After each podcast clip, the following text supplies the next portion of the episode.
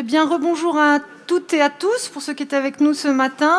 Bienvenue pour cette deuxième partie dans la Halle 1 de Table Ronde. On va parler sport pour démarrer. En 2015, un rapport du ministère des Sports indiquait que plus de 34 millions de Français pratiquaient une activité sportive. Le sport est-il le moteur du vivre ensemble ? Je pense que c'est une excellente question à se poser. On va donc accueillir des intervenants. À l'issue de cette table ronde, vous pourrez poser des questions, soit de vive voix, vous aurez des micros à votre disposition dans la salle, soit en utilisant Twitter avec le hashtag H1Assises au pluriel et en minuscule, soit via SMS avec un numéro qui est le 07 67 65 15 95. Donc, afin de parler sport, je vais vous demander d'accueillir chaleureusement sur cette scène Laurence Fischer, qui est triple championne du monde de karaté, on peut l'applaudir pour ça, allez-y, installez-vous, qui est aussi fondatrice de Fight for Dignity, qui est une structure d'accompagnement dédiée aux femmes victimes de violences. Auprès d'elle, Jean-Marc Mormeck, double champion du monde de boxe, délégué interministériel pour l'égalité des chances des Français d'outre-mer. Je vous en prie, prenez place, on vous voit dans vos œuvres sur l'écran. Jean-Philippe Assensi, fondateur et directeur général de l'Agence pour l'éducation pour le sport. Merci de l'accueillir. Et Melissa Plaza, qui est footballeuse professionnelle ex-internationale et docteur en psychologie sociale. Pour les interroger pendant cette table ronde, j'appelle ma consoeur Virginie Bachelier à Monter-sur-Seine, ainsi que mon confrère Vincent Côté de Ouest-France. Je vous en prie. Vas-y. Bonjour à toutes et à tous. J'espère que vous entendez bien. Alors le sport moteur du vivre ensemble. On va s'intéresser à cette thématique avec nos invités cet après-midi, car comme on l'a dit, le sport est bien plus qu'un loisir. C'est aujourd'hui un des éléments qui permet aux Français de se rassembler dans leur diversité. On va s'intéresser justement à cette école de la vie qui permet à chacun de se réaliser, de grandir, et d'avancer en se forgeant ses propres valeurs. On sait que ces valeurs sont riches d'enseignement, d'éducation, de dépassement de soi. Et on va vouloir un petit peu aller au cœur du réacteur pour savoir, dans l'état de la société française aujourd'hui, ce que continue d'apporter le sport. Donc, certains de nos intervenants... Nos invités ont eu une carrière professionnelle. C'est le cas notamment de Jean-Marc Mormeck, que vous aurez reconnu, ancien boxeur professionnel. Jean-Marc, peut-être la première question pour vous. Cet aspect de ces valeurs que porte le sport, en quoi vous avez vécu durant votre carrière amateur puis professionnelle, et en quoi ça vous a permis aussi de vous intégrer dans ce vivre ensemble dont on parle depuis ce matin. Bonjour à tous. Je me demande, moi, si... parce qu'on parle beaucoup du vivre ensemble. Et je pense que le faire ensemble, c'est important. Parce qu'avant de vivre ensemble, je pense que déjà, il faut commencer à faire ensemble pour moi. Et le sport, pour moi, ça a été ça. Par exemple, je voulais faire ce sport, je voulais faire de la boxe. Par rapport à un combat de boxe que j'avais vu quand j'étais plus jeune. Et... donc, le fait de la banlieue, j'arrive dans un quartier qui est quand même sensible, difficile, et aussi des Outre-mer. Donc, l'entraînement, comme je vous le disais, c'était à 5 heures. J'avais peut-être sûrement le décalage horaire, je suis arrivé à 6 heures. Et quand je suis arrivé dans ces vestiaires, tout de suite, je voulais me changer. Et l'entraîneur m'a dit, mais non, tu t'entraînes pas. Et je lui ai dit, mais pourquoi ? Parce que je suis là. Il a dit non, ça commence déjà par le respect. Ça commence déjà par arriver à l'heure. Parce que tout le monde est arrivé à l'heure, donc tu arrives à l'heure. Alors je lui ai dit que je rentrais chez moi, il m'a dit non, si tu rentres chez toi, ne reviens plus. On commence, je pense, la base, tout dépend qui vous apprend. Donc on a commencé par cette base. Et je suis resté, donc on m'a dit que je devais rester, regarder l'entraînement parce que j'étais censé m'entraîner. Et ensuite, je suis arrivé à chaque fois à l'heure. Donc je pense que tout dépend qui vous apprend le sport, tout dépend qui vous enseigne. Et je pense que si on commence bien, et après on gagne ses valeurs. Parce qu'aujourd'hui, c'est plus ça. Vous pratiquiez un sport, la boxe, qui véhicule aussi un certain nombre de valeurs. On dit souvent que c'est un petit peu une école de la vie, la boxe aussi. Est-ce que par la suite, vous l'avez aussi appris de par vos combats quand on perd, comment se relever, comment être meilleur ? C'est vrai que c'est un sport un peu, c'est comment dire, il y a aussi une forme d'humiliation. Il faut gagner des combats, donc c'est aussi un des sports. Même quand vous gagnez, vous avez mal à force de prendre des coups et en donner. Vous prenez, quand vous gagnez, bon, tout va bien, même si vous avez mal, mais ça va, ça soigne mieux. Et quand vous perdez, des fois, vous pouvez être KO et perte de connaissance. Et même si c'est pas le cas, mais vous êtes tombé, vous êtes fait plus ou moins humilié, vous devez vous lever et aussi aller vers votre adversaire, plus ou moins l'embrasser. Dans la vie, ça se fait pas. Non, on le voit pas comme ça, on est plutôt fâché. Mais voilà, c'est ce sport qui c'est pour ça qu'on dit que c'est le noblard, c'est aussi le... Voilà, ça réunifie un petit peu les choses, ça donne des valeurs. Alors on a vu les valeurs dans un sport individuel. Mélissa, vous avez pratiqué le football à très haut niveau, dans un sport collectif. Est-ce que vous diriez aussi, comme Jean-Marc, que l'éducation est le ciment essentiel de se vivre ensemble ? Bonjour à toutes et à tous. Je dirais qu'effectivement, pour moi, le sport, il est vecteur de valeur, c'est certain. C'est un vecteur formidable d'émancipation. Je l'ai vécu à titre personnel, puisque moi, je suis née dans un contexte familial très compliqué, très violent, très rude. Et c'est le foot qui m'a permis vraiment de me sauver. Donc, je vous assure que quand je suis partie de chez moi, j'avais 13 ans. Je ressemblais pas du tout à ce que je donne à voir aujourd'hui. J'étais très violente, très vulgaire, etc. Et finalement, c'est le football, mais le football au sens large. C'est-à-dire, c'était une rencontre avec moi-même, au travers de l'entraînement, bien entendu. Mais c'était aussi une rencontre avec les autres. Les autres, c'est ce que j'appelle les mains tendues sur le chemin. C'est-à-dire que sur mon chemin, il y a eu des gens qui m'ont tendu la main, qui m'ont proposé une aide, quelle qu'elle soit. Et cette main, à chaque fois, je l'ai saisie. Et c'est ce qui m'a permis vraiment de trouver mon chemin à moi, mon propre chemin. Donc, dans le foot, j'ai vraiment rencontré des gens extrêmement bienveillants, des coachs, des familles d'accueil. Enfin, ça a été vraiment une belle découverte. Et je pense qu'on ne remet pas assez ça en avant aujourd'hui. C'est-à-dire qu'on a tendance, notamment dans le foot, à taper un petit peu sur ce sport, à montrer les mauvaises valeurs, celles qu'on voit à la télé, le strass, les paillettes. Mais il y a beaucoup, beaucoup de belles histoires dans le football et dans le sport en général. Et effectivement, j'ai appris au travers du football à vivre en communauté, quoi. J'ai vraiment découvert les règles de la vie à l'internat. J'ai découvert que je pouvais pas balancer la table parce que je pensais que quelqu'un avait triché aux cartes. C'était pas possible. Donc ça a été vraiment un moyen pour moi d'apprendre à vivre en communauté. Ouais. Donc c'est vraiment à titre d'exemple, mais je pense qu'il y en a plein d'autres. Ces valeurs d'éducation par le sport, Jean-Philippe Assensi, qui est à vos côtés, s'en sert aussi, de par son agence pour l'éducation par le sport, justement.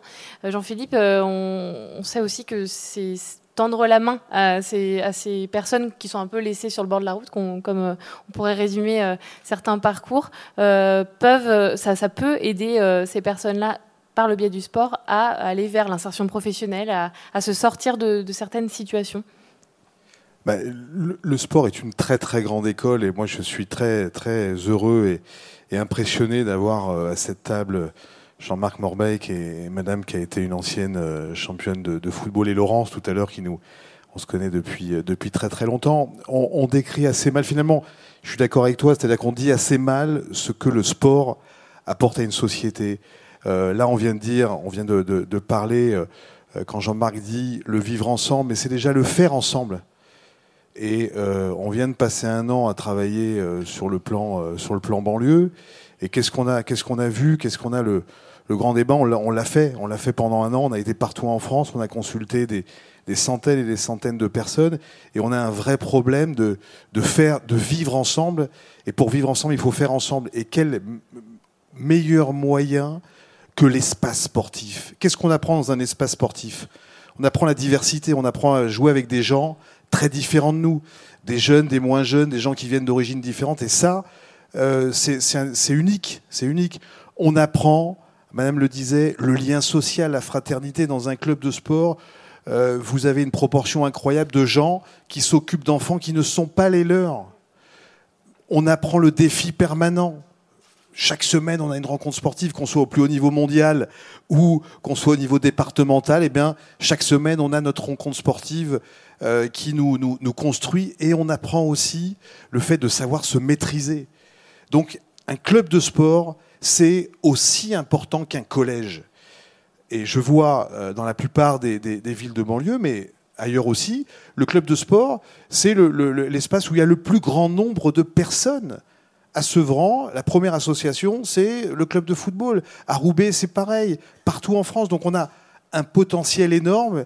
Et à chaque fois, on parle de nos valeurs. Mais moi, j'aimerais qu'on ait une politique sportive qui prenne en compte cette dimension, cette performance sociale. Et cette performance sociale, elle se situe au même niveau que l'éducation nationale. Et quand on a la chance d'avoir des gens comme ça qui s'investissent de cette manière, et il y en a plein d'autres qui sont en mesure de s'investir. On a en France les meilleurs éducateurs sportifs du monde.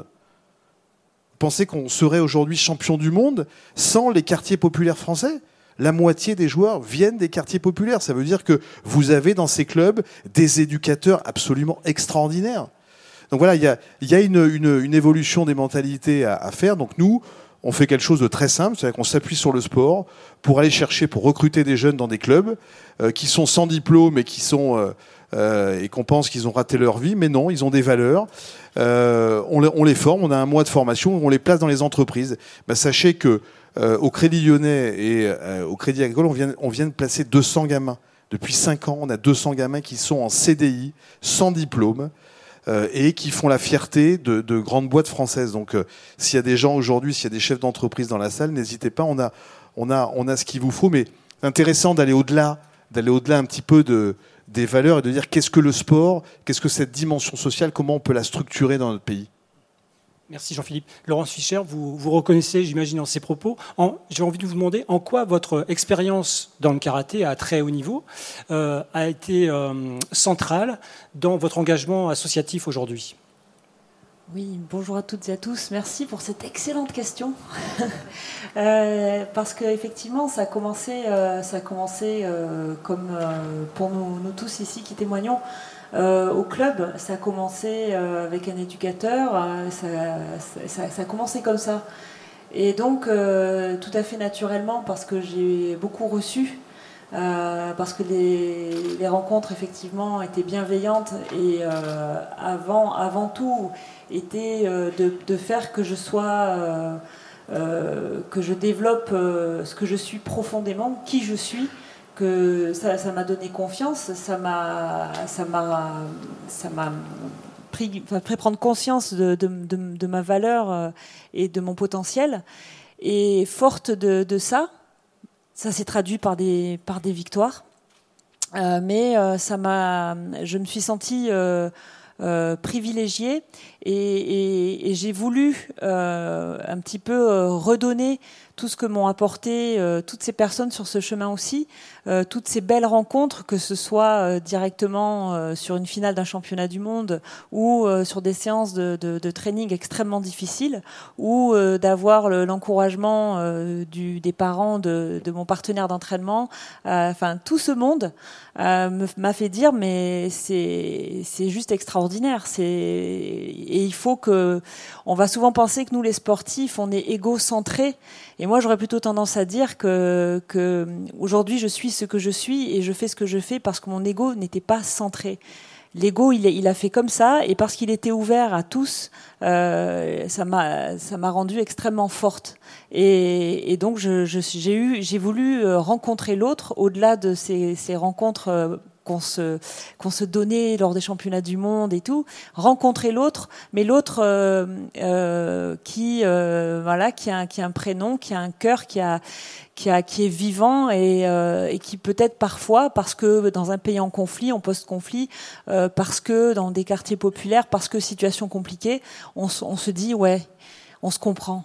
On se dit, ben moi aussi je sais ce que c'est. Si là c'est ça le sport, c'est l'universalité, c'est se dire on n'a pas besoin de parler, on a le corps en mouvement, on a le corps en action, on partage. Et ça, l'impact que ça a quand on rencontre l'autre, qu'on se regarde dans les yeux, qu'on se touche, qu'on s'encourage, eh ben il n'y a rien de magique, c'est humain, c'est dans notre nature. Et c'est très très fort. Et c'est pour ça que je me suis engagée auprès des femmes victimes, j'aime pas dire victimes parce qu'elles sont 10 000 fois plus fortes que moi, les femmes qui ont subi des traumatismes, et que ce soit les survivantes de RDC ou plus récemment à Saint-Denis, le fait d'être dans cette relation et de les connecter à elles-mêmes en leur disant « vous êtes formidables, oui ». Vous avez peur, oui. Vous vous sentez comme des grosses merdes, oui. Vous vous sentez vulnérable et vous croyez que vous valez rien. Mais là, dans cet échange qu'on a aujourd'hui et dans cette pratique qu'on a sans jugement, avec beaucoup de bienveillance et avec un échange qui n'a pas de mots, c'est extraordinaire. Parce que ces femmes-là, elles repartent avec la banane, elles sont plus en échange, elles s'isolent moins, elles se reconnectent à elles-mêmes, et c'est ça la magie du sport. C'est même pas magique, c'est une réalité. Voilà, et c'est ce que je défends aujourd'hui avec Fight for Dignity, parce que il faut que ça soit accessible à beaucoup plus de femmes qui se retrouvent dans des... Aujourd'hui, une femme, excusez-moi, je finis. Aujourd'hui, une femme qui a subi un traumatisme qui est lié à son corps, viol, agression physique, violence conjugale. La seule chose qu'on lui propose majoritairement, c'est un psychologue, c'est un accompagnement, évidemment, médical, etc.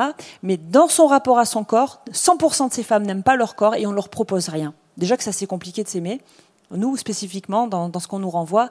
Mais ces femmes-là, elles n'ont pas accès à ça, de manière adaptée. Et c'est tout l'enjeu de Fight, de se dire aujourd'hui, tel que le sport existe, il doit être accessible aux femmes vulnérables. Et on doit mettre en place quelque chose, de dire oui, tu peux aller là parce que là, on sait par où t'es passé et on va pas te juger et on va t'accompagner et on va être aux petits oignons avec toi. Voilà. On revient effectivement à cette importance. Vous pouvez. Effectivement, ce que Laurence Fischer vient de nous dire montre à quel point il est important d'avoir ses mains tendues et qu'il y ait des moyens qui soient mis aussi à disposition pour amener toutes ces personnes, quelles qu'elles soient, vers quelque chose de mieux pour elles-mêmes et pour les autres.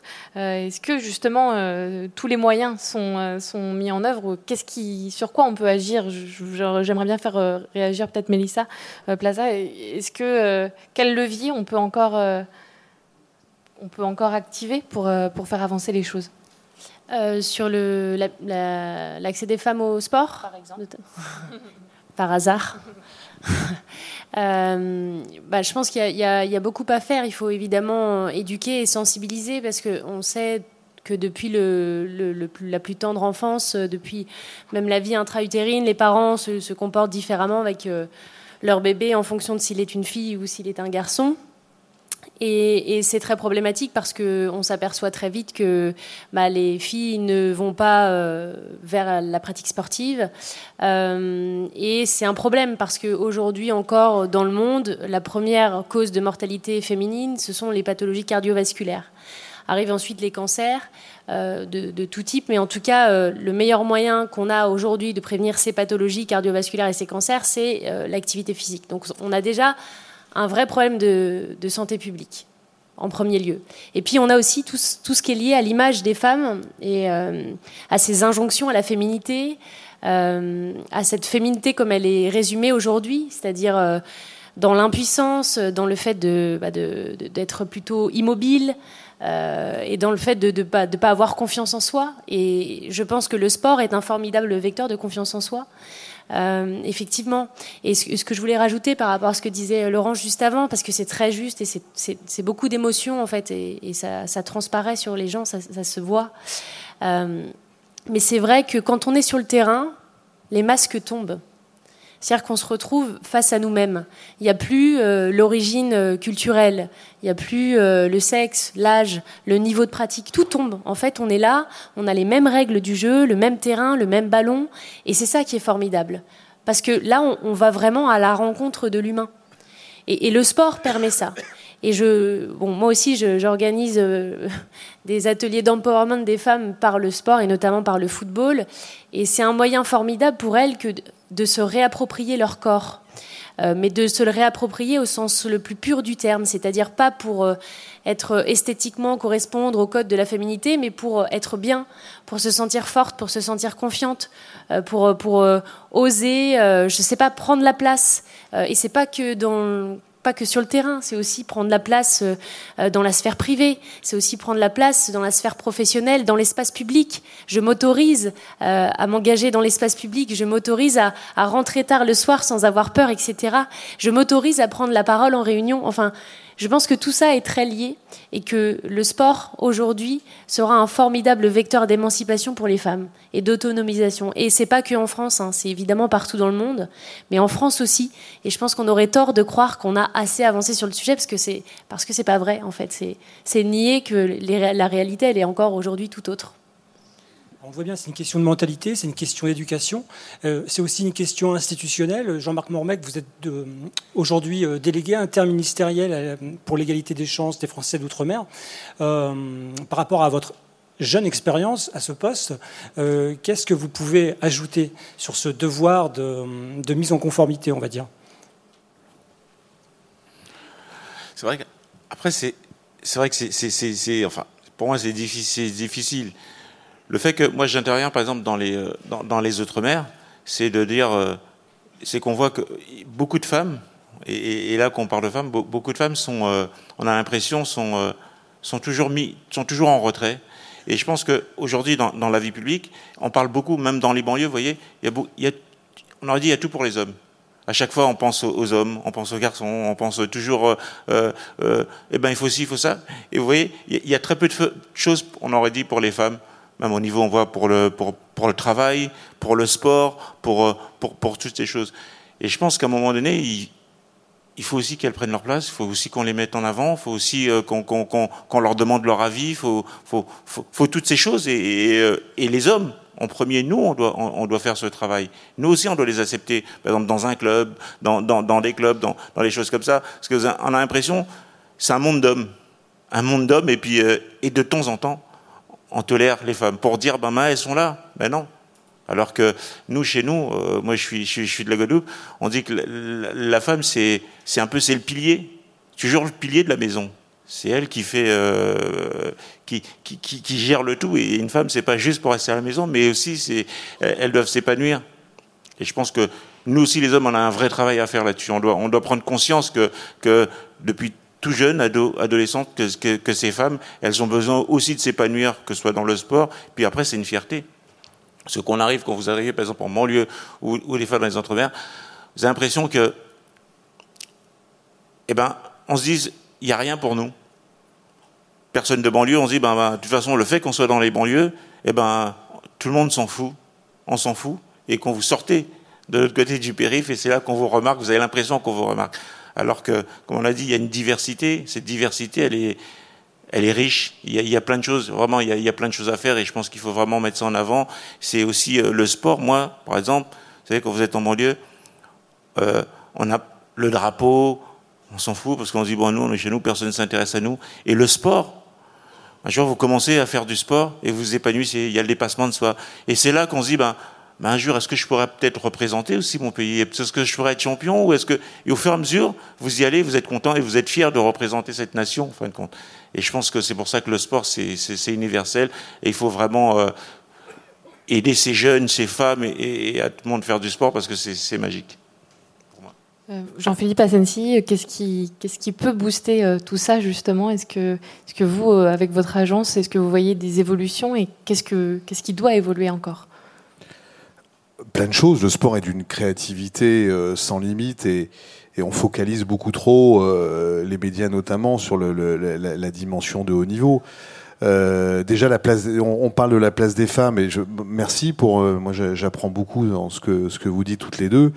Déjà, le sport devrait être beaucoup plus féminisé. Et Jean-Marc le dit et je bois ses paroles. Je veux dire, les femmes ont quelque chose d'énorme, de gigantesque à apporter au sport français.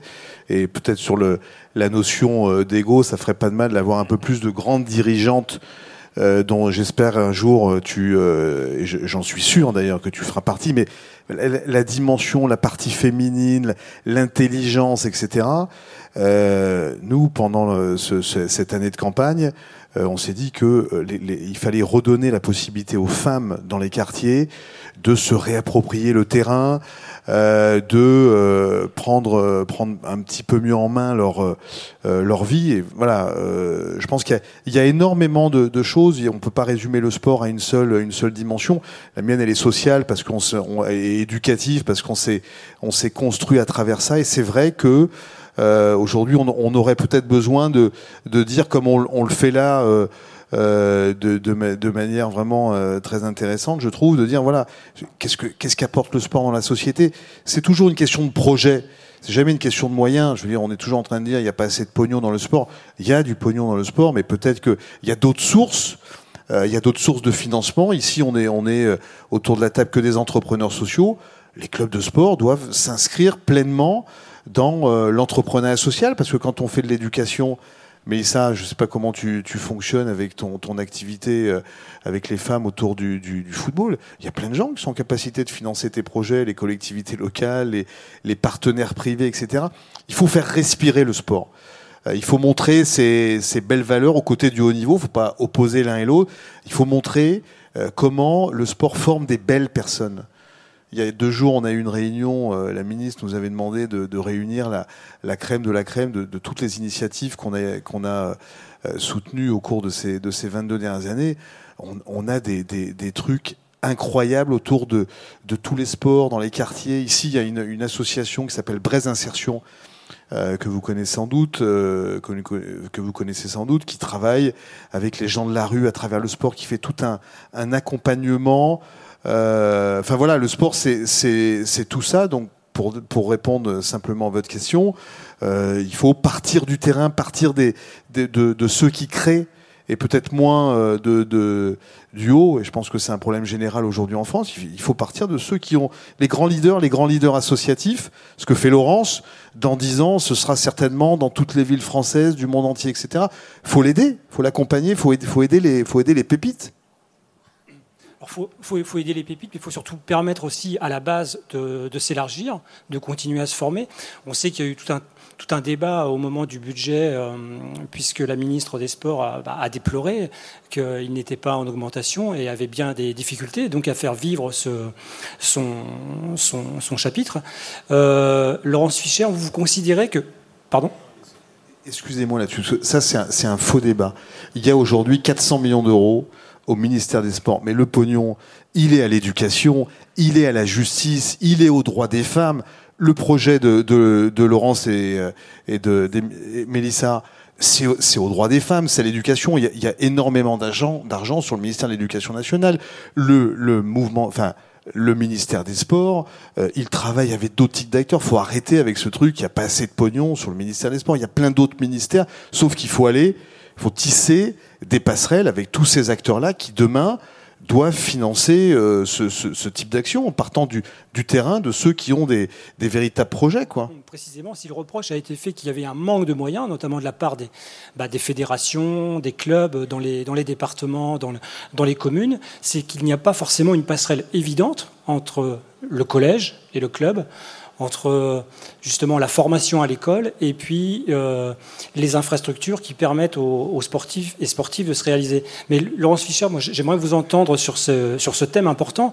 On a souvent tendance à résumer et à ranger les sportives et sportifs de haut niveau dans la sphère médiatique, dans la sphère de la conquête des médailles.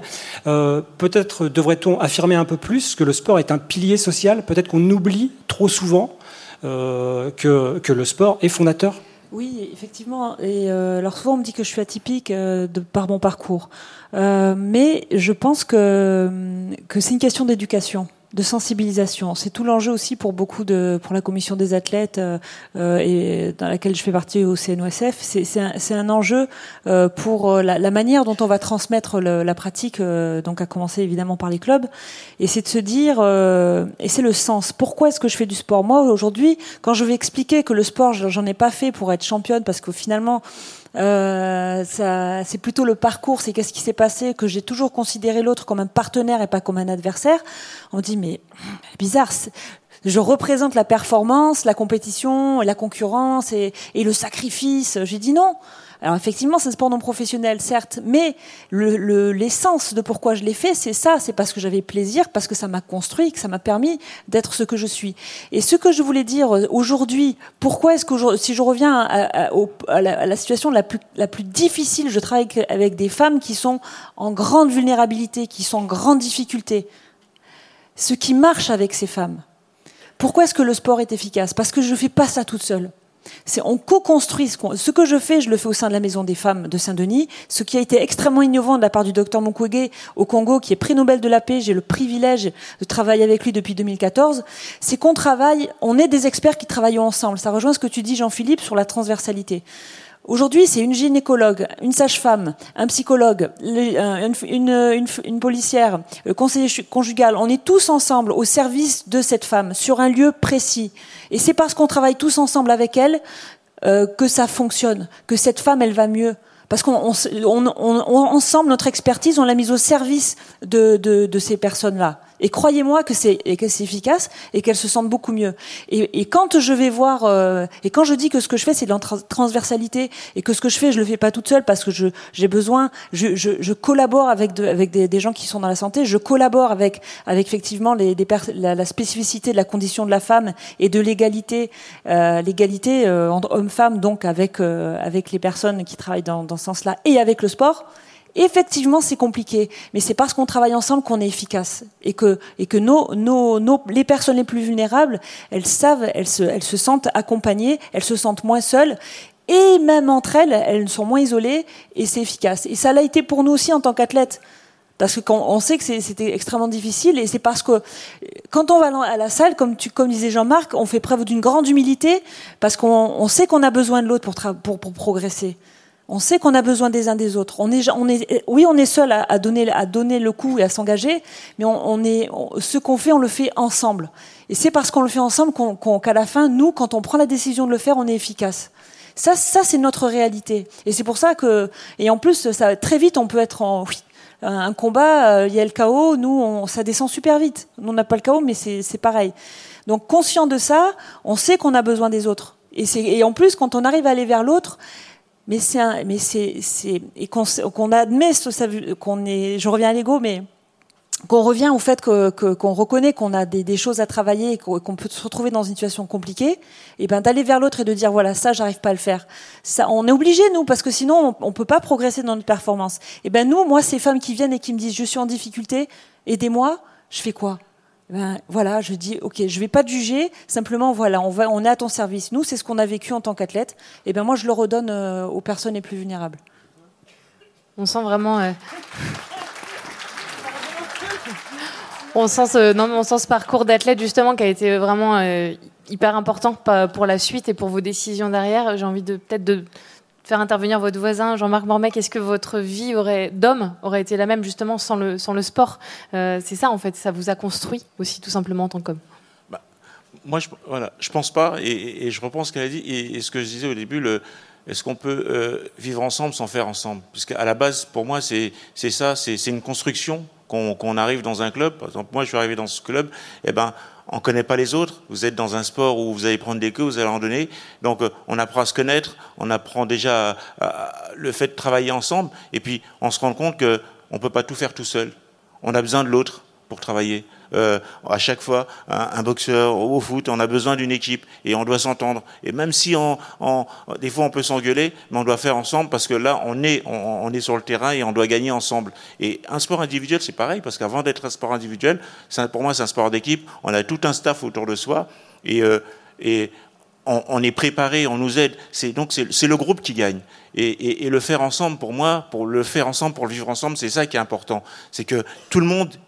Alors, bien sûr, c'est moi qui mets les coups, mais avant, j'étais préparé par des gens qui ont aussi mal que moi et qui ont aussi le trac que moi. Mais à la fin, on gagne tous ensemble. Et qu'on perd, on perd tout ensemble. Et le sport, c'est vrai que ça apprend ça. Donc, forcément, après, qu'on a bien appris et on a bien intégré ça, donc on peut transmettre. On peut transmettre aux autres. On a cette passion parce qu'on nous a appris ce dépassement de soi, ce qu'on a fait, cette souffrance aussi. Et pouvoir transmettre aux autres ce qu'on a appris. Et voilà, c'est une belle école, vraiment. Merci. Merci à vous. On aurait passé des heures avec vous. C'était passionnant, mais désolée, je suis obligée de jouer un peu le maître des horloges. C'est pas le plus beau rôle. Pour autant, j'aimerais que peut-être dans l'assistance, des questions vous soient posées. Si vous souhaitez le faire, il y a des micros qui circulent. Y a-t-il des questions potentielles à nos intervenants? Oui, monsieur devant.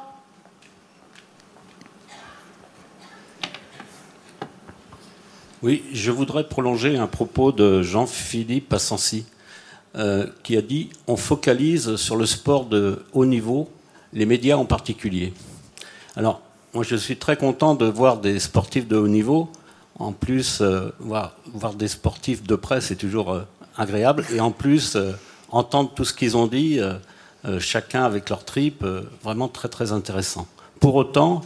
je partage non seulement le point de vue de Jean-Philippe Assensi quand il dit on focalise sur le sport de haut niveau, mais je dirais davantage sur le sport de compétition. Ce qui manque aujourd'hui, c'est le sport hors compétition. Et c'est celui qui est le plus pratiqué, si on fait les chiffres.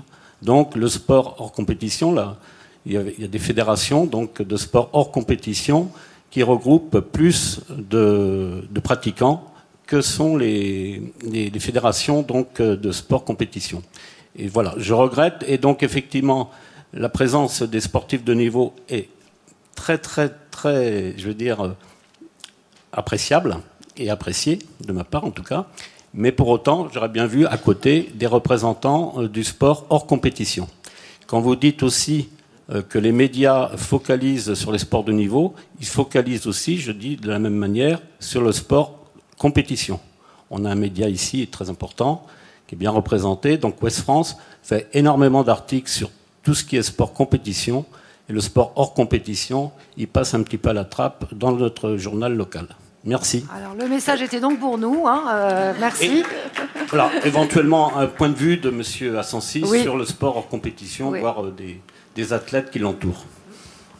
Moi, je n'oppose pas, vous l'avez vu, je vais accrocher la force et l'intelligence de nos amis. C'était plus de dire les grandes histoires dont parle Jean-Marc, Laurence ou Mélissa, pourquoi on ne parle jamais de ces grandes histoires? Jean-Marc, il va dans les quartiers, il fait des choses fabuleuses avec les familles. C'est de ça qu'il faut parler, c'est de cet apport de ce qu'amène le sport. Après, il y a plein d'autres histoires, mais c'est vrai que le média sportif traditionnel parle beaucoup des hommes, et il faut aussi le souligner, les grandes compétitions à la télé, vous voyez très peu encore de matchs de football féminin, par exemple. Mais toutes ces associations qui font de l'économie sociale, qui utilisent le sport comme moyen d'éducation, d'insertion, etc., c'est de ça dont il faut parler.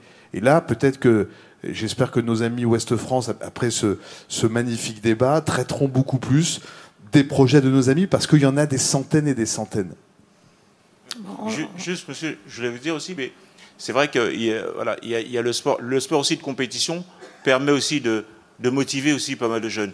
Comment on aurait su, par exemple, pour Mélissa, ce qu'elle fait, parce qu'elle était dans l'équipe de France, elle a fait du sport de haut niveau, et ça booste. Ça booste beaucoup de femmes qui se disent, mais c'est pas possible, il n'y a rien pour nous. Donc, quand elle fait du sport, quand elle fait les championnes du monde de karaté, quand elle aussi, elle se dépasse, et puis il y a ce dépassement de soi, et ben les femmes, elles se disent, ben, je me réfère à elle, moi, je voudrais être une Mélissa, je voudrais être une Laurence, et c'est important aussi, c'est important. D'accord. Et c'est les hommes qui parlent des femmes, donc c'est quand même pas mal. Y a-t-il une autre question? Oui, devant, madame.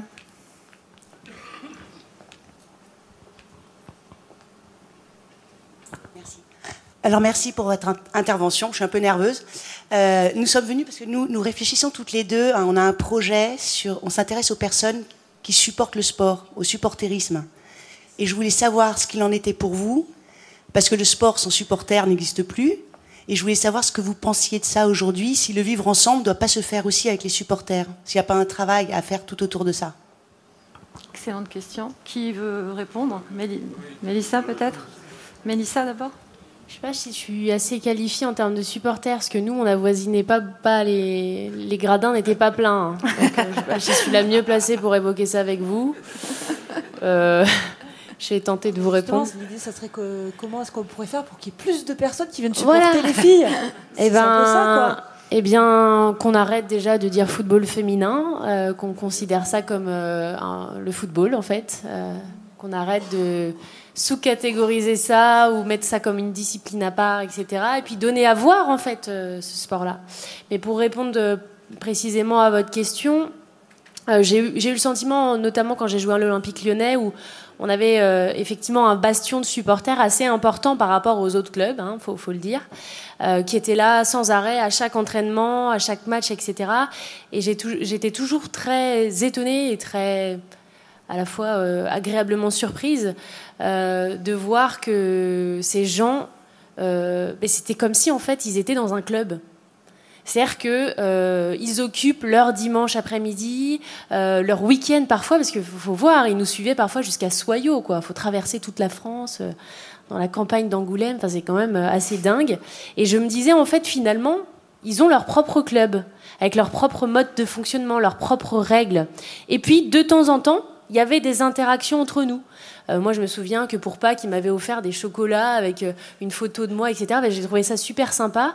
Et ce qui fonctionnait bien, en fait, c'était qu'on leur rende l'appareil. C'est-à-dire que de temps en temps, on leur envoyait un petit clin d'œil, on leur offrait un cadeau en leur disant merci aux supporters qui sont là, parce que c'est vrai que finalement, ils venaient tous les jours quand il faisait froid, qu'il pleuvait, qu'il neigeait. Enfin, donc, je pense qu'effectivement, il faut peut-être favoriser les liens entre à la fois les sportifs qui sont adulés et puis ces supporters qui viennent les aduler, parce que c'est ce qui va permettre peut-être d'en amener plus et puis aussi de créer un vrai lien, parce que là en fait c'est un peu asymétrique. Il y a les sportifs qu'on adule et puis celles et ceux qui se vouent corps et âme à ces sportifs qui voient le dimanche, quoi.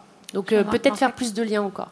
Je pense qu'aussi, il y a beaucoup de supporters aussi sur les réseaux sociaux, on se rend pas compte, mais c'est vrai que c'est peut-être virtuel, mais je pense qu'il y en a pas mal qui vous suit, qui vous accompagne, et vous avez plein de messages, et ça, c'est aussi, ça fait chaud au cœur, quoi. C'est important de le dire.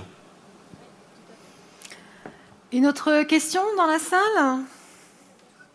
Oui, alors, ici, oui, et peut-être attendez, madame d'abord, si vous voulez bien. Bonjour, alors moi, je suis revenue il n'y a pas très longtemps, je suis rennaise d'origine, mais j'étais vivre en Outre-mer pendant 4 ans en Guyane. En fait, je suis marcheuse athlétique, comme Johan Diniz. J'ai commencé très jeune, le sport. Je suis tombée un peu comme Obélix, voilà. J'avais une famille de marcheurs. Donc ici, sur un club local. Après, j'ai grandi sur un autre club où j'ai un de mes collègues qui est toujours actif, qui est de la SPTT, ouais. Et en fait, en revenant, je me suis dit, je vais changer aussi de club. Et puis, j'ai mon projet qui me tarde, parce que l'expérience que j'ai eue en Guyane, je suis partie, j'avais déjà des idées, mais là, je suis encore plus convaincue qu'il faut que je le fasse. Je vous explique. En fait, j'ai pas eu la chance d'avoir le parcours comme on peut avoir certains de la génération à Monsieur Mormeck, peut-être, ou de Madame à côté, de sport-études. Donc moi, j'ai claqué la porte à l'institution très jeune. J'ai pas pu faire sport-études, ça n'existait pas. Donc je suis partie en alternance et j'ai des professionnels, des patrons qui m'ont fait confiance. Je faisais déjà la marche athlétique à haut niveau. Et du coup, j'ai pu allier le travail et le sport. Ça, j'ai transmis très jeune, parce que mon club, la fédération d'athlétisme aussi, m'a formée très jeune pour entraîner. Et pourrait avoir la conviction d'avoir envie, d'avoir confiance en moi-même et de transmettre ça très jeune à ceux qui étaient autour de moi, que ce soit les plus anciens, parce que mon club aussi m'a donné la chance de pouvoir entraîner très jeune la population qui était en âge aussi de pouvoir, on dirait, être actif pleinement, puisqu'ils étaient en activité professionnelle. Et en fait, ce que je voudrais dire aujourd'hui, c'est que sur le territoire, effectivement, on a la chance ici d'avoir des acteurs, on a la chance d'avoir tout un réseau, mais il faut avoir une dimension globale. Il faut avoir une dimension globale, et je pense que vivre ensemble ici, c'est les fractures entre les différences, les fractures du territoire, et que ça, il faut s'y armer, parce qu'on a le grand enjeu aussi, qu'on a gagné ce projet par rapport au jeu. Et moi, je l'ai vu, ça a donné des pépites, parce que quand je suis arrivée à 40 ans en Guyane, avec ma médaille d'or dans ma discipline que j'avais gagnée avec mes amis en équipe sur le 20 km. Dans ma discipline, les gamins, ils avaient que les pépites dans les yeux.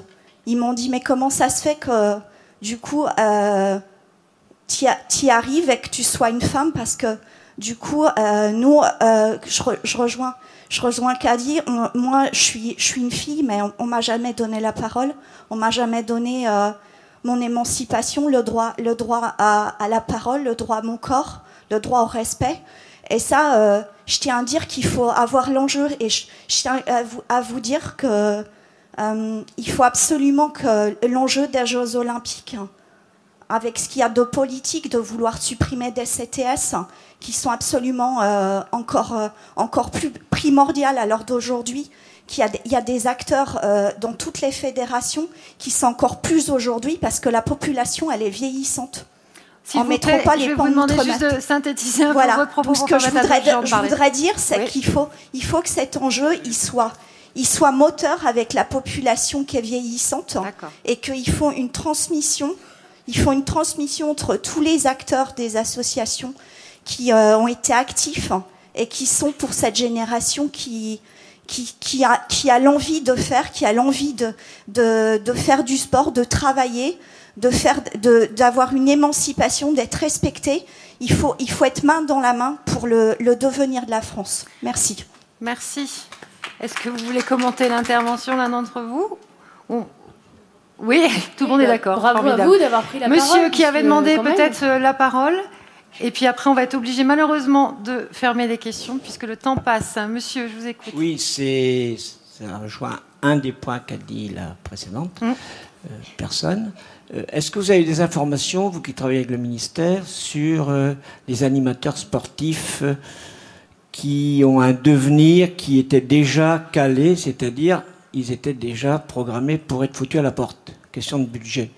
Vous dites qu'il y a plein de sous, je veux bien, mais pourtant, les animateurs sportifs, je ne sais pas comment ils s'appellent officiellement, mais c'est ça, dans les différents clubs, eh bien, il était question de leur supprimer leur contrat. Alors, vous qui travaillez avec la ministre, est-ce que vous avez des informations sur les centaines d'animateurs sportifs qu'on allait mettre à la porte il y a encore quelques mois?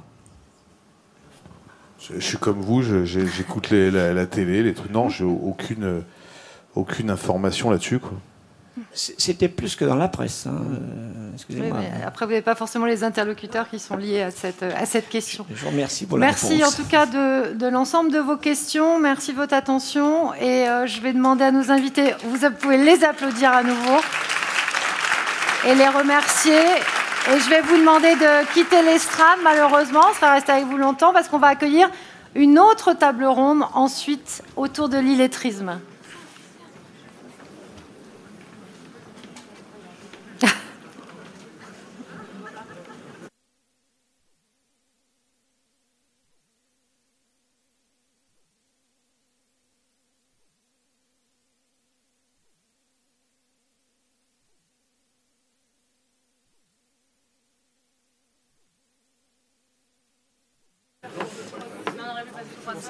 Mais on aurait pu passer 3 heures.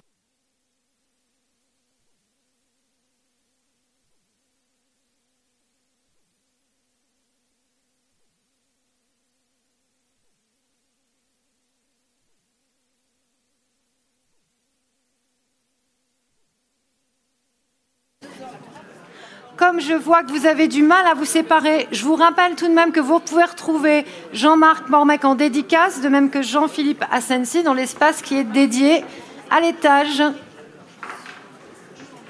S'il vous plaît, je vais vous demander d'aller suivre vos conversations à droite, puisqu'on va s'installer pour la table ronde suivante.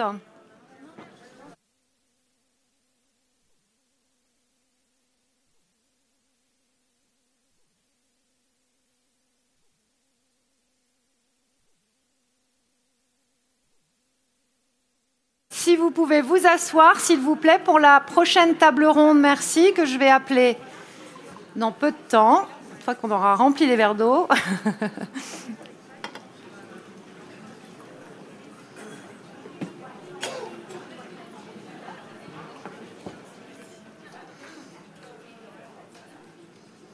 Bien, eh bien écoutez, merci de prendre place. Donc, nous allons donc passer à la table ronde suivante, une table ronde intitulée « Comment lutter contre l'illettrisme ?» Je rappelle qu'en France, 7% de la population adulte âgée de 18 à 65 ans ayant été scolarisée est en situation d'illettrisme, soit 2 500 000 personnes. Pour en parler, je vous propose d'accueillir Alexandre Jardin, écrivain, fondateur de l'association Lire et Faire Lire et du mouvement citoyen Bleu Banzem. Merci de l'applaudir, Alexandre Jardin. Je vous attends sur la scène. Apparemment, il a été retenu. Mais il n'est pas loin. Il arrive, voilà. Pour ne rien vous cacher, il discute avec les sportifs, là, pour le moment. Monsieur Jardin, bonjour, on vous attend sur la scène. Merci de l'applaudir et de l'accueillir. Allez-y, installez-vous. Monsieur Hervé Fernandez, directeur de l'Agence nationale de lutte contre le l'illettrisme, va nous rejoindre. Merci de l'accueillir. Installez-vous, je vous en prie. Je vous remercie d'accueillir Marina Quintin, qui est directrice des ateliers Passerelles vers l'emploi, qui nous expliquera sa fonction tout à l'heure. Merci de nous rejoindre. Avec elle, Sabine Amar, qui est formatrice aux ateliers Passerelles vers l'emploi. Merci de nous retrouver. Et j'appelle Monsieur Pascal Letimonier, qui est une personne apprenante aux ateliers de passerelle vers l'emploi et que je remercie profondément d'être avec nous aujourd'hui. Merci de nous rejoindre. Pour vous interroger, j'appelle Jean-Jacques Rebourg, journaliste, qui doit être à la droite. Merci Monsieur Rebourg de me rejoindre. Nous allons tous les deux interroger nos invités sur cette question.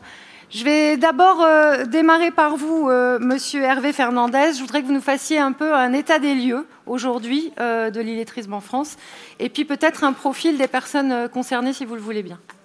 Oui, bonjour à toutes et à tous. Effectivement, je crois que lorsqu'on aborde cette question de l'illettrisme, il faut être au clair sur ce dont on parle. Et il y a encore beaucoup de confusion sur cette question. On confond souvent l'illettrisme avec l'analphabétisme. L'analphabétisme concerne des personnes qui n'ont jamais été scolarisées du tout. L'illettrisme concerne des personnes qui ont en commun d'avoir été scolarisées dans notre pays.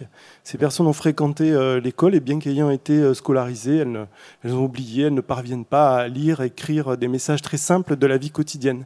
On n'est pas là sur des fautes d'orthographe, des fautes de grammaire. C'est vraiment la capacité à comprendre le mot qui est laissé dans le cartable de ses enfants, une consigne au travail, utiliser une borne pour acheter un billet de train. Et puis, il y a aussi la situation des personnes qui s'installent dans notre pays et qui doivent apprendre notre langue. Pour ces personnes, on met en place des solutions qui relèvent du français comme une langue étrangère. Donc l'illettrisme a ça de particulier, qu'il est vraiment invisible. Les personnes qui sont confrontées à cette situation n'osent pas dire qu'elles ne savent pas.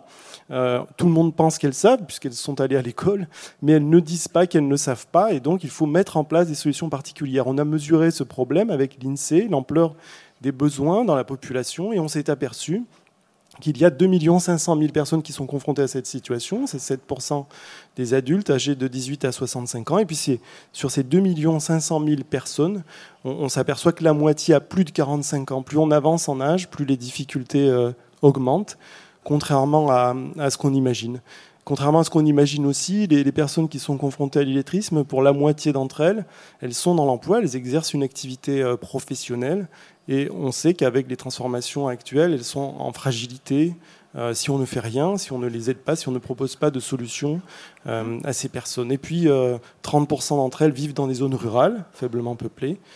10% des personnes confrontées à l'illettrisme vivent dans les quartiers qui sont couverts par la politique de la ville. Donc 90% ne vivent pas dans les quartiers couverts par la politique de la ville. Et puis, on sait aussi, lorsqu'on demande aux personnes quelle était la langue à la maison, lorsqu'elles avaient 5 ans, la langue qu'elles parlaient, bien plus de 70% d'entre elles disent qu'elles parlaient le français à la maison. Donc voilà, je pense que c'est important d'avoir cette représentation parce qu'elle tord le cou à un certain nombre d'idées reçues. Jean-Jacques. Tout le monde se souvient, c'était en Bretagne en septembre 2014. Emmanuel Macron était alors ministre. Et il avait eu une phrase que beaucoup avaient trouvée malheureuse. les femmes salariées de chez GATT sont pour beaucoup illettrées. C'était effectivement malheureux, c'était peut-être maladroit. Mais il avait mis le doigt sur un vrai problème, un fléau.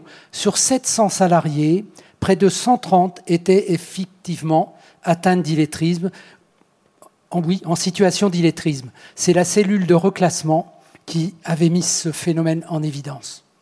Donc ça complète un petit peu et ça illustre ce que vous disiez. Hein. On peut peut-être passer la parole à Pascal. Ça va, Pascal ? Je l'appelle Pascal parce qu'on s'est rencontrés, on a été une matinée ensemble à Avranches. Hein, et je voulais vous demander, Pascal, comment dans la vie courante, ce que disait M. Fernandez, vous avez été confronté, quelles ont été les difficultés que vous avez éprouvées ? Approchez bien votre micro, ou que vous éprouvez encore aujourd'hui. Beaucoup de problèmes à lire, compter. Surtout quand il y a du papier, je me demandais aux amis... soit oui, jamais ou la famille pour essayer de remplir mes papiers que je ne pouvais pas le faire. Aujourd'hui, dès que vous recevez un papier administratif, vous avez besoin d'une aide pour pouvoir l'analyser ? Beaucoup moins, mais ça beaucoup arrive moins. Encore. Oui. Ouais, d'accord. Oui, parce que maintenant, j'arrive à lire couramment, donc j'arrive à comprendre comment... voilà. Alors, vous avez été accompagné par Passerelle, oui. Et notamment par Sabine Amar, qui est auprès de vous. Et peut-être vous pouvez nous expliquer quelle est la manière dont vous avez travaillé, vous continuez de travailler peut-être avec Pascal. On fait beaucoup de lecture, ouais. Lecture, écriture, calcul. D'accord. Ouais.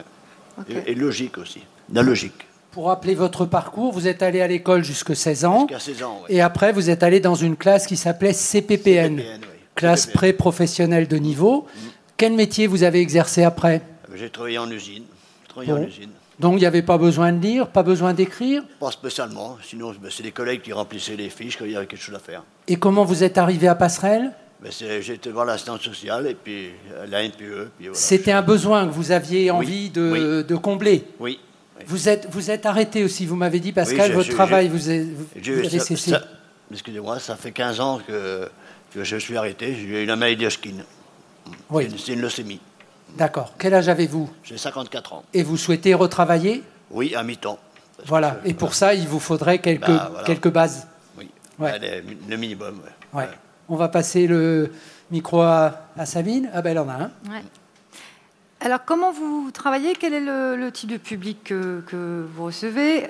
Vous allez pouvoir co-répondre, j'ai envie de dire, avec votre voisine Marina Quintin, puisque vous êtes toutes les deux de la même structure. Allez-y, on vous écoute.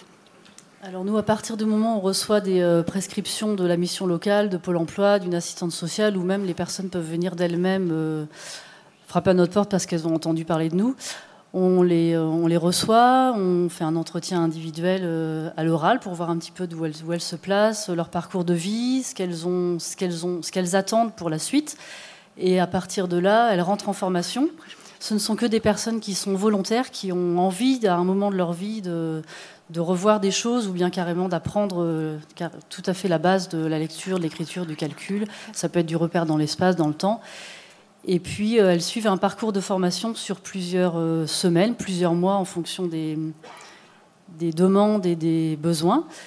Et puis, on fait un suivi assez très, très personnalisé, assez individualisé sur le pédagogique, et en fonction du métier qui est prévu par la suite, et des demandes personnelles par rapport aux enfants, comme vous disiez tout à l'heure, sur les carnets de liaison. Ça peut être lire, mettre un mot sur le carnet de liaison, ou juste laisser un post-it, n'oublie pas d'acheter du pain, enfin, des choses simples comme ça aussi, en plus du professionnel. Marina Quintin, vous pouvez compléter peut-être sur l'accueil du public ? Pour préciser peut-être que les années passées, depuis une dizaine d'années, avant on travaillait avec un public qui était beaucoup plus élargi, j'ai envie de dire, parce qu'on est aussi financé pour faire ce travail. Nous avons une équipe de professionnels, de formateurs, et que désormais on nous demande de travailler davantage avec des personnes pour qui c'est le moment, hein, au-delà de la motivation, c'est je suis prêt, je vais pouvoir, je veux bien y aller. Mais on nous demande aussi de travailler de plus en plus un projet professionnel, alors qu'on sait bien qu'au quotidien, comme dit Sabine, la liste de courses, l'éducation des enfants, ce sont les premiers moments dont on a besoin, sur lesquels on a besoin en tout cas d'être plutôt à l'aise avec l'écrit.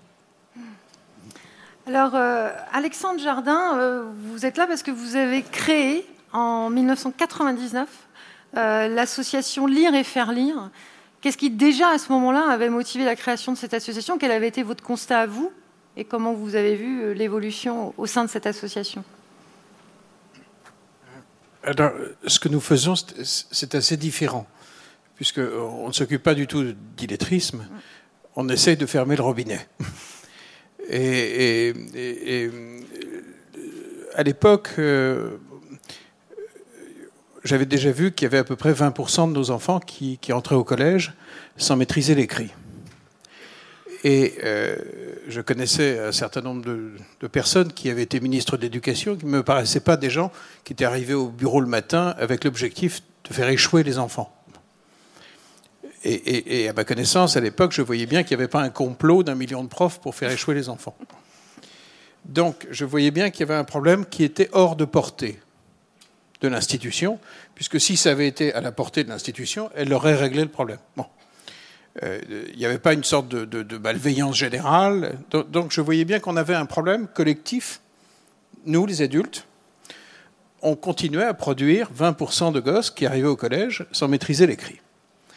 Et à l'époque, je me suis dit, mais plutôt que d'essayer d'imaginer une politique, on va chercher sur le terrain qui sait régler ce problème-là.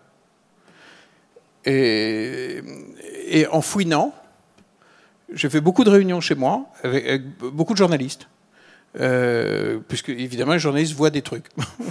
Et un jour, il y en a un qui était François Closet, François dit. À un moment, on a travaillé sur un projet d'émission et on a appris qu'il y avait à Brest l'Office des retraités de Brest qui embarquait les retraités de la ville dans les quartiers un peu difficiles pour transmettre le plaisir de la lecture à des petits groupes d'enfants, 4-5. Et ils me filent les coordonnées. J'appelle ces gens et je viens voir avec un ami qui aujourd'hui dirige une école de journalisme, d'ailleurs. Et on part tous les deux et on fait parler ces gens. Et on se rend compte qu'ils ont en grande partie trouvé la martingale. C'est-à-dire qu'ils embarquent les retraités, ils font des petits groupes d'enfants de 4-5, et plusieurs fois par semaine, ils leur transmettent le plaisir de la lecture en pariant sur un programme intergénérationnel. En fait, ils réinventaient l'eau chaude, hein. C'est que pour arriver à transmettre le plaisir, et non pas enseigner. Enseigner, c'est un boulot. Bon.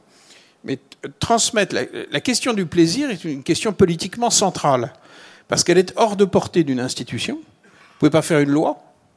Tout Français jouira devant des livres. Un peu juste. Le verbe jouir, la loi et tout, c'est compliqué. Bon. Or, c'est fondamental, parce que si un petit n'éprouve pas de plaisir devant de l'écrit, il ne va pas pérenniser l'acquis scolaire. Donc la question du fou rire, de l'émotion, enfin, fait d'éprouver de l'émotion devant de l'écrit, elle est politiquement centrale pour notre pays. Or, vous voyez bien que vous ne pouvez pas faire un texte de loi, vous ne pouvez pas... etc. Et donc, quand j'ai vu les retraités brestois faire ça, ça m'a semblé absolument évident qu'on devait exporter dans toutes les communes de France la pratique brestoise. Et on a construit Lire et Faire Lire. Et aujourd'hui, en grande partie avec l'aide de votre journal, des pages locales, etc., parce que vous nous avez aidés à trouver des bénévoles.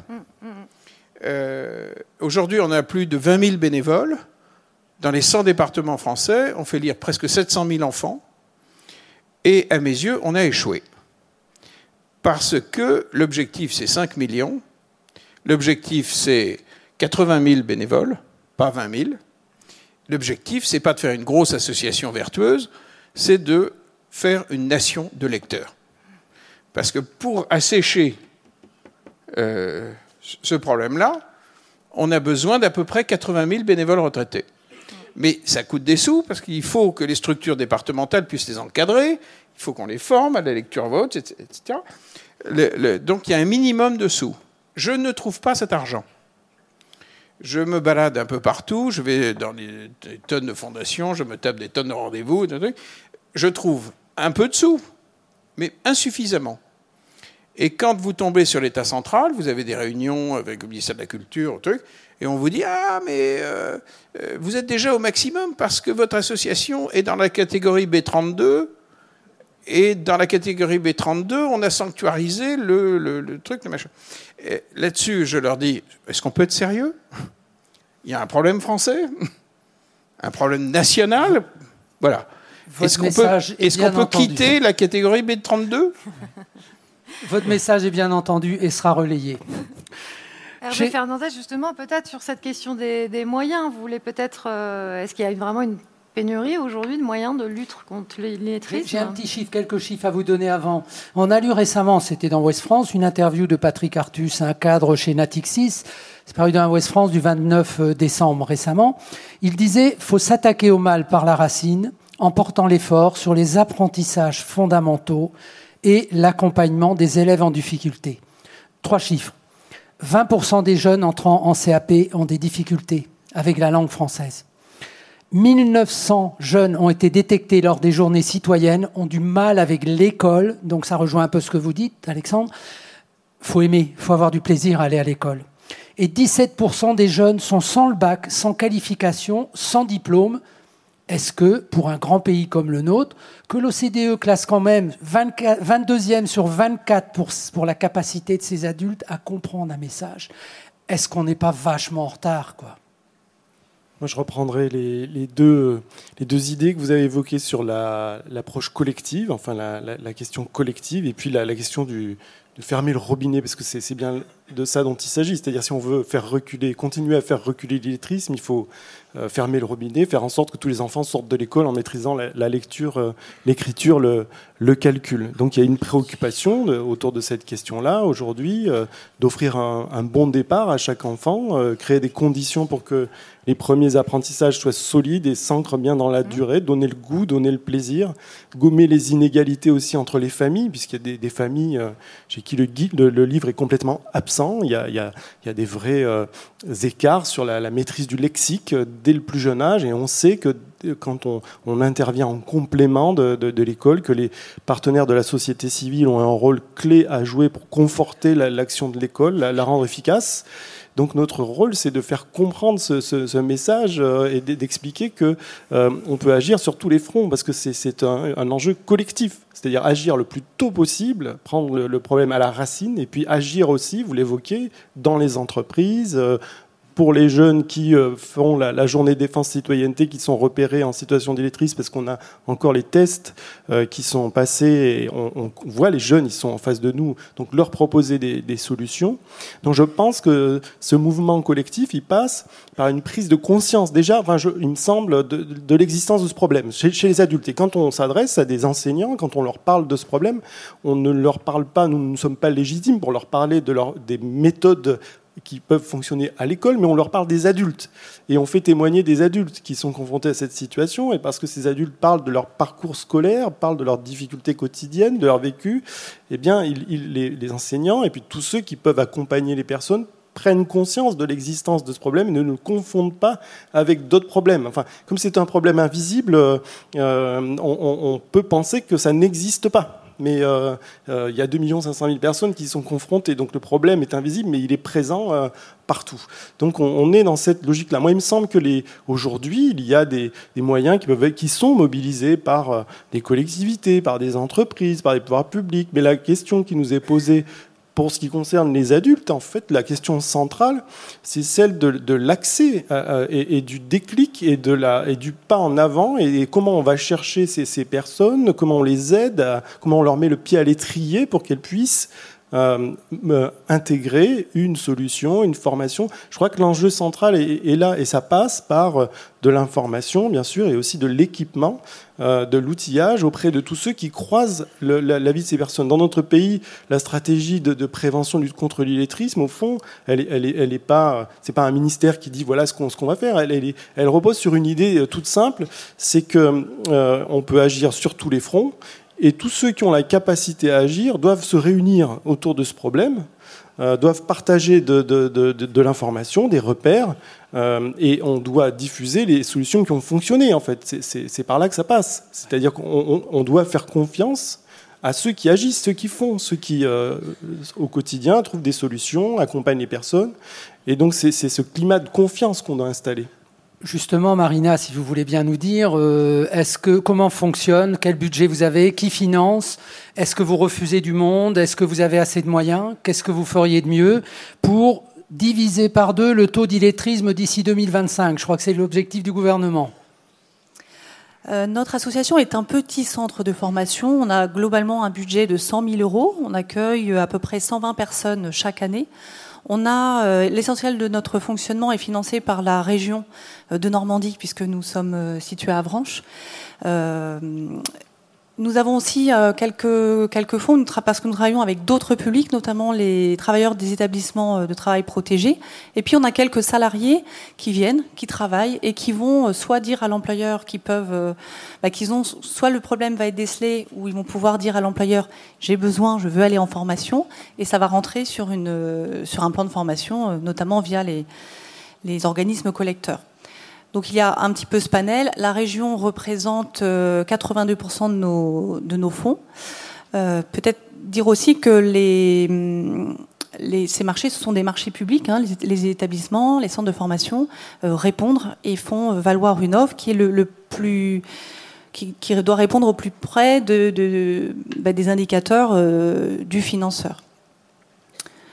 Ce qui manque, effectivement, c'est la multitude des dispositifs, les fonds, parce que les taux de prise en charge par la région, je peux donner un tarif pour donner une idée, hein, c'est 7,30 € de l'heure par heure stagiaire. Donc, en fait, à chaque fois qu'on accueille une personne, on est rémunéré 7,30 € pour une heure. Ce qui n'est pas énorme quand on voit le travail d'individualisation, de personnalisation par apprenant.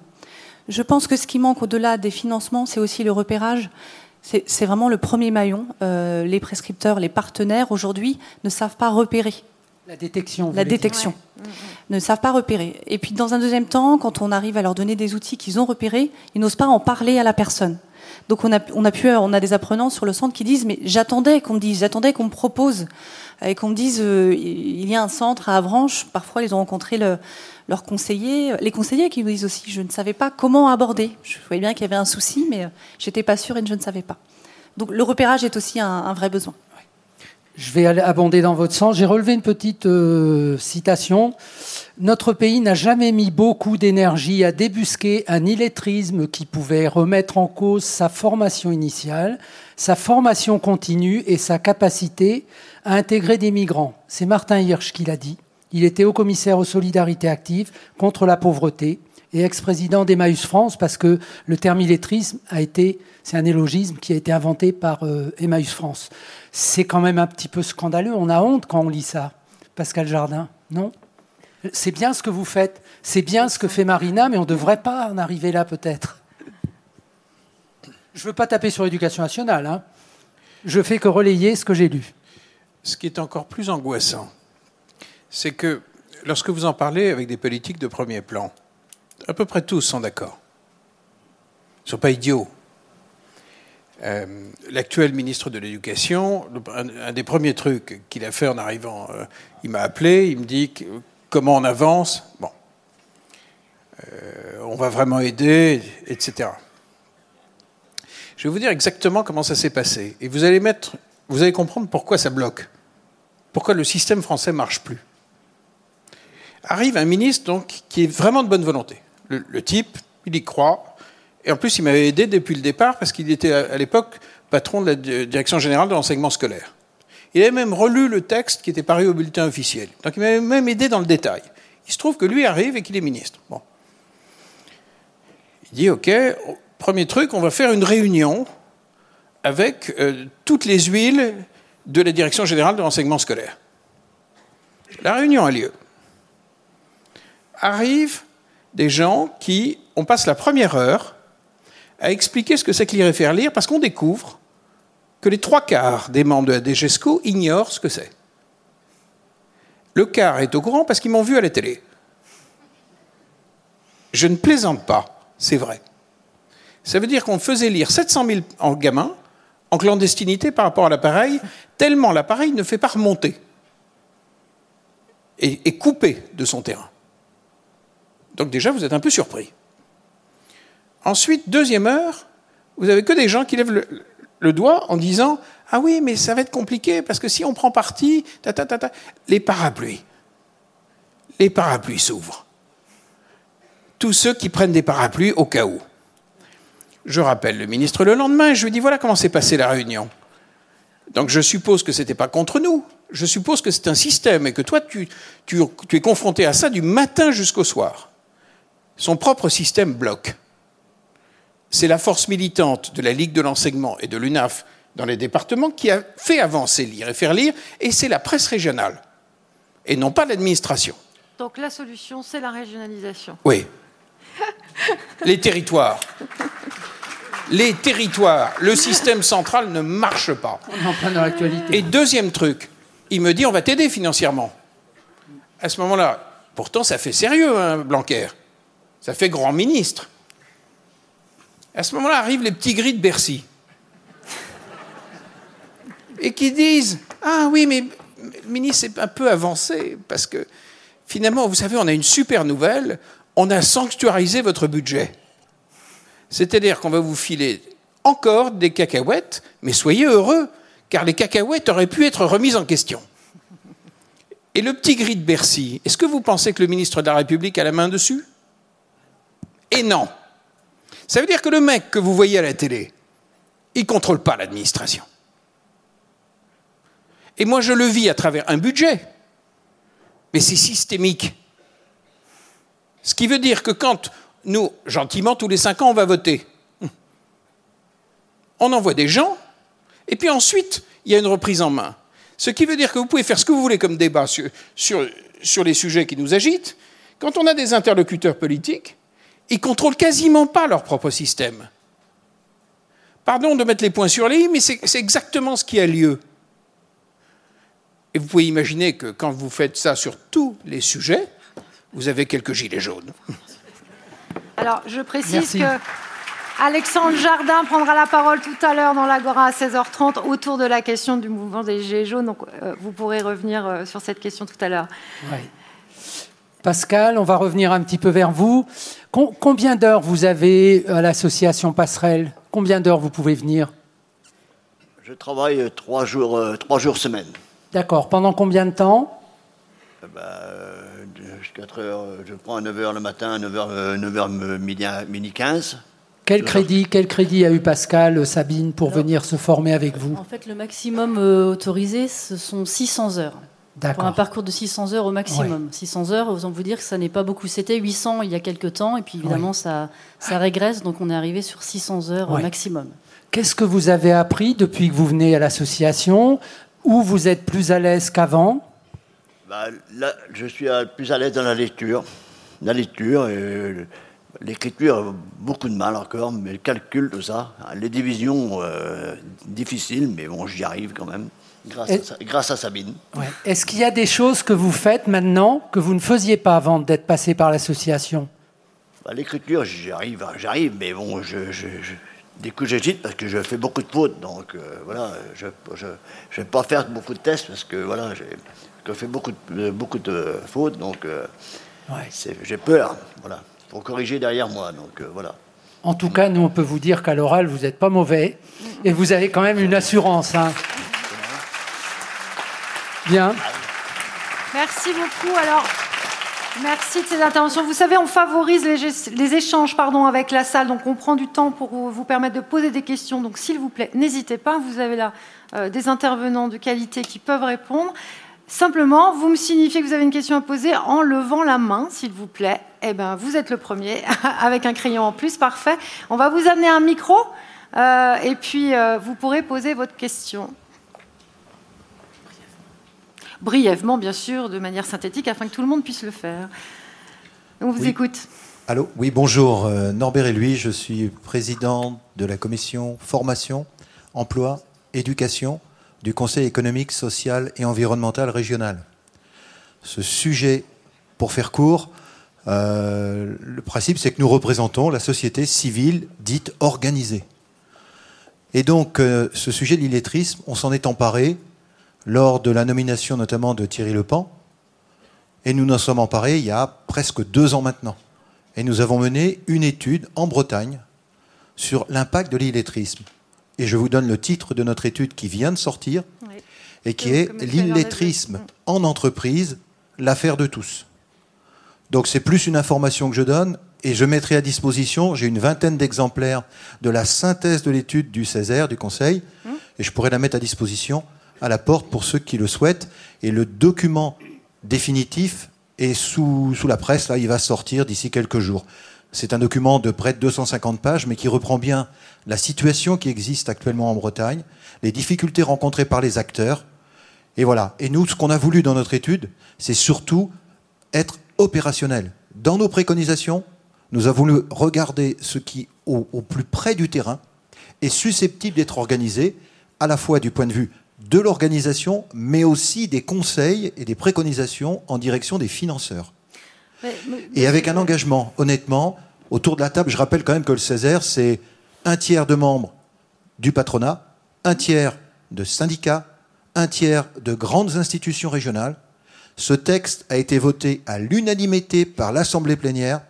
Et dans nos préconisations, nous avons un engagement de l'ensemble de ces partenaires pour participer à l'organisation sur le territoire breton et de faire tout ce qui est en leur pouvoir pour justement aller dans le sens de l'objectif qui a été donné au niveau national. Et je rappelle que nous sommes dans une région où nous sommes à la moyenne des 7%. Oui. Nous ne sommes pas dans une des régions les plus impactées par l'illettrisme. Mais c'est vrai qu'on a eu des classes de CPPN, des classes de CPA, et que ça continue. Hervé Fernandez, c'est une étude dont vous aviez pris connaissance, on en avait parlé avant, avec des préconisations donc, vous jugiez opportunes. Un appui, un apport considérable. On évoquait le monde du travail, mais effectivement, les préconisations, les propositions du CESER pour développer la lutte contre l'illettrisme en milieu professionnel, elles passent par l'idée d'informer, de mieux informer, de mieux équiper les entreprises pour qu'elles puissent investir massivement dans le développement des compétences de base. Donc c'est très important de le souligner. Il y a en ce moment des efforts particuliers qui sont dirigés vers les personnes qui cherchent du travail. Il y a un plan d'investissement dans les compétences important qui est mis en œuvre avec l'idée de se focaliser sur les personnes pour les aider à maîtriser les compétences de base. Mais il y a ce travail, ce pan entier qui doit être développé au sein des entreprises. C'est un enjeu fondamental, mais peut-être au lieu de parler de performance des entreprises ou de réussite des entreprises, je crois qu'on peut évoquer l'idée que c'est avant tout un enjeu de liberté. C'est-à-dire, il y a des personnes qui sont confrontées à cette situation qui nous disent « Moi, je refuse une promotion parce que je sais que si je deviens chef d'équipe, je vais devoir remplir des documents alors qu'elles ont tout à fait la capacité. Elles travaillent sans savoir lire et écrire. Elles ne sont pas moins motivées. Elles ne donnent pas moins satisfaction que les autres salariés. Simplement, il leur manque cette première marche qui fait qu'elles vont pouvoir progresser, faire face à des transformations. Et les transformations, vous l'avez souligné dans le rapport, elles sont très fortes en ce moment, avec, par exemple, la présence massive du numérique dans le travail. Il faut avoir recours à l'ordinateur, laisser des traces. Et ces transformations, elles percutent la situation des salariés les plus fragiles. Et on sait que si on ne fait rien en direction de ces salariés, avec tous ceux qui gèrent les moyens, le conseil régional, les partenaires sociaux, les services de l'État, en les mettant autour de la table. C'est ce qui a été fait en Bretagne, d'ailleurs, avec une stratégie régionale autour du préfet de région, du conseil régional, des autorités académiques. Chacun dit ce qu'il fait pour faire reculer ce problème. Les autorités académiques disent « voilà ce qu'on fait pour prévenir le problème » avec les associations. Au sein des classes, les entreprises disent « voilà ce qu'on fait ». Le conseil régional dit « voilà ce qu'on fait ». Chacun prend sa part. Et c'est de cette façon-là, cette façon collective, qu'on peut arriver à faire reculer le problème. Le problème a commencé à reculer entre 2004 et 2012, mais il faut poursuivre les efforts, les amplifier, parce que les transformations sont profondes. Une autre question, pardon. Je vais passer la parole au rapporteur de l'étude, si vous voulez bien, parce que le principe, c'est ça. Et puis après, il y a des questions après. Hein. Oui, bonjour, Gilles Mattel, le co-rapporteur de cette étude. Oui. Un seul exemple, pour être tout à fait concret. C'est la mise en place, pour lutter contre l'illettrisme, d'opérations dans le cadre de gestion pluriannuelle des emplois et des compétences sur des territoires. Donc l'idée, effectivement, c'est un territoire que l'ensemble des partenaires, donc les syndicats ouvriers, les employeurs, les élus locaux, participent ensemble à l'établissement des diagnostics partagés et ensuite à la détermination d'actions particulières. Et nécessité fait loi, les entreprises ont tout à fait intérêt à lutter contre l'illettrisme. L'exemple que vous citiez en préliminaire tout à l'heure, c'est les propos de M. Macron, propos extrêmement maladroits, mais tout à fait justes sur le fond. C'est comment dans une entreprise, quand on identifie une centaine de salariés, comment est-ce qu'on anticipe pour éviter que le jour où il y a un plan social, les gens ne se retrouvent pas à la case 0 de Pôle emploi, mais à la case moins 50. Donc l'idée, c'est tous ensemble, comment on peut faire pour échanger et ensuite mettre en place des actions pérennes. Mais pour ça également, il faut des actions financées. Alors la région, effectivement, finance. J'ai noté qu'en Normandie, c'était le cas et en Bretagne aussi. Mais l'État, à ma connaissance, est singulièrement absent depuis pas mal de temps. Et c'est un petit peu dommage quand même. Merci. On va prendre une autre question dans la salle. Oui, ici, à gauche.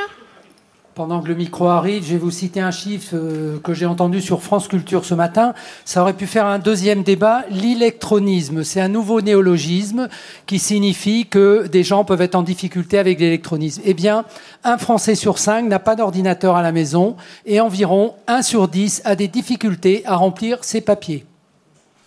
Question à gauche.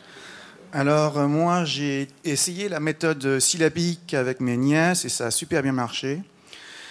Autrement dit, la méthode syllabique n'est pas encore restaurée à l'école. Et on se pose des questions sur l'illettrisme à cause de ça.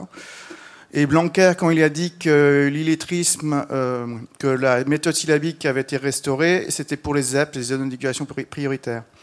Et c'est pour ça que nos éducateurs veulent créer des ZEP maintenant.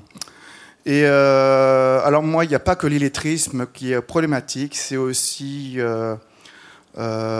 le fait qu'il n'y ait plus de questions difficiles à la fin des exercices, que ce soit des QCM, c'est qu'en fait c'est juste remplir des cases et puis être fiché, voilà. Et puis il n'y a plus de créativité, Quelle est la question, monsieur ?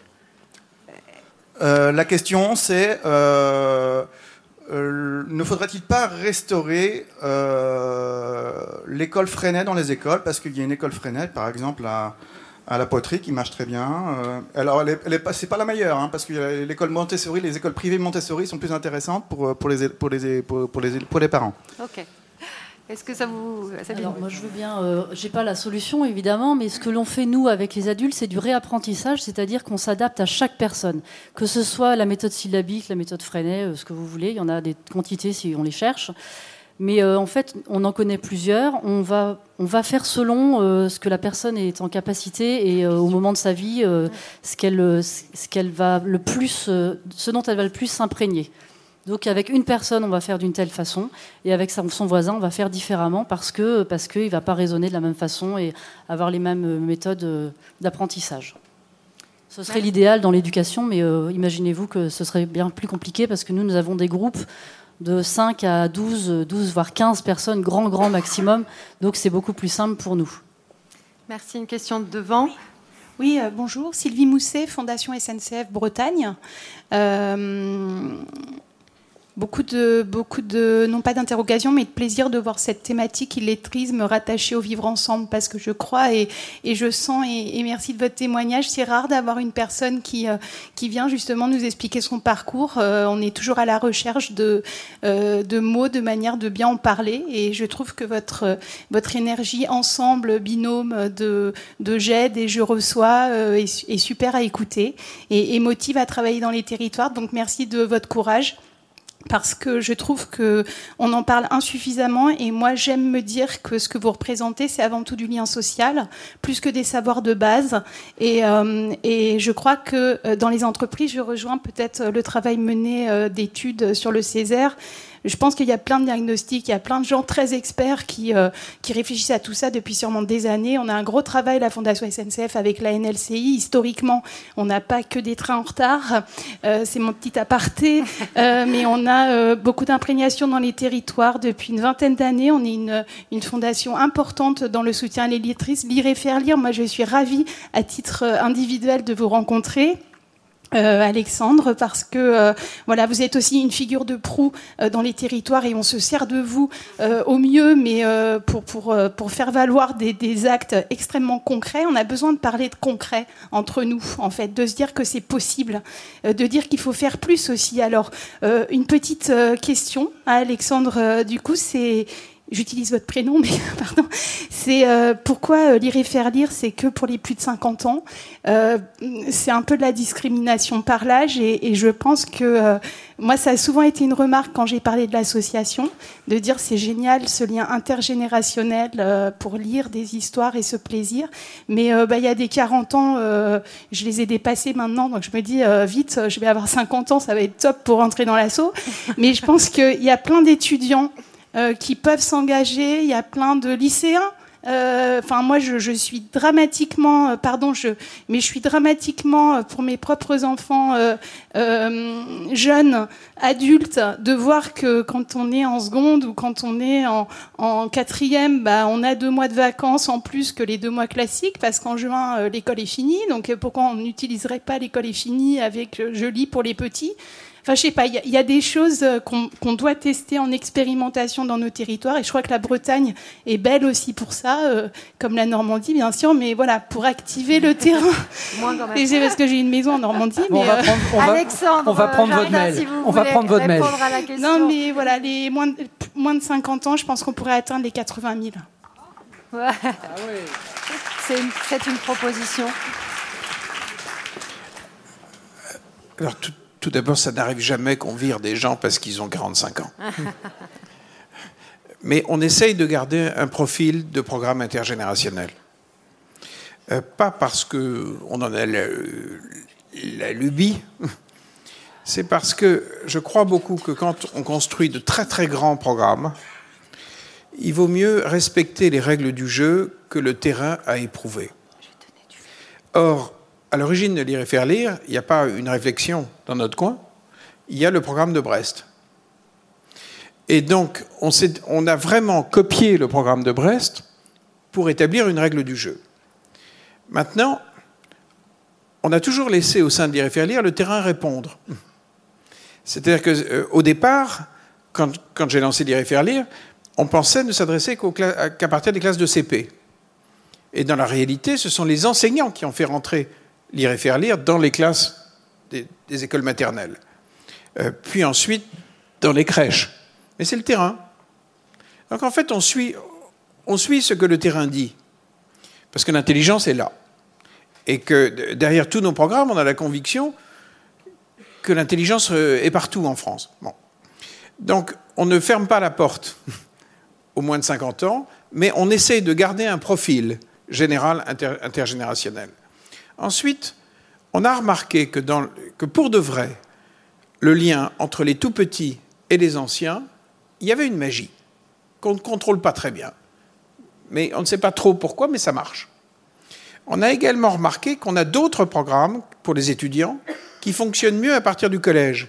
Parce qu'un collégien, lire et faire lire, ça ne marche pas très bien au collège. On a plein d'expériences. Parfois, ça fonctionne, mais sur les grands nombres, ça ne fonctionne pas très bien parce qu'un petit, à partir de la 6e, 5e, il dit plutôt à ses parents « Maman, papa, est-ce que tu peux me laisser à 100 mètres devant l'école ?» Donc l'idée d'être vu avec une mamie ou un papy, ça passe mal.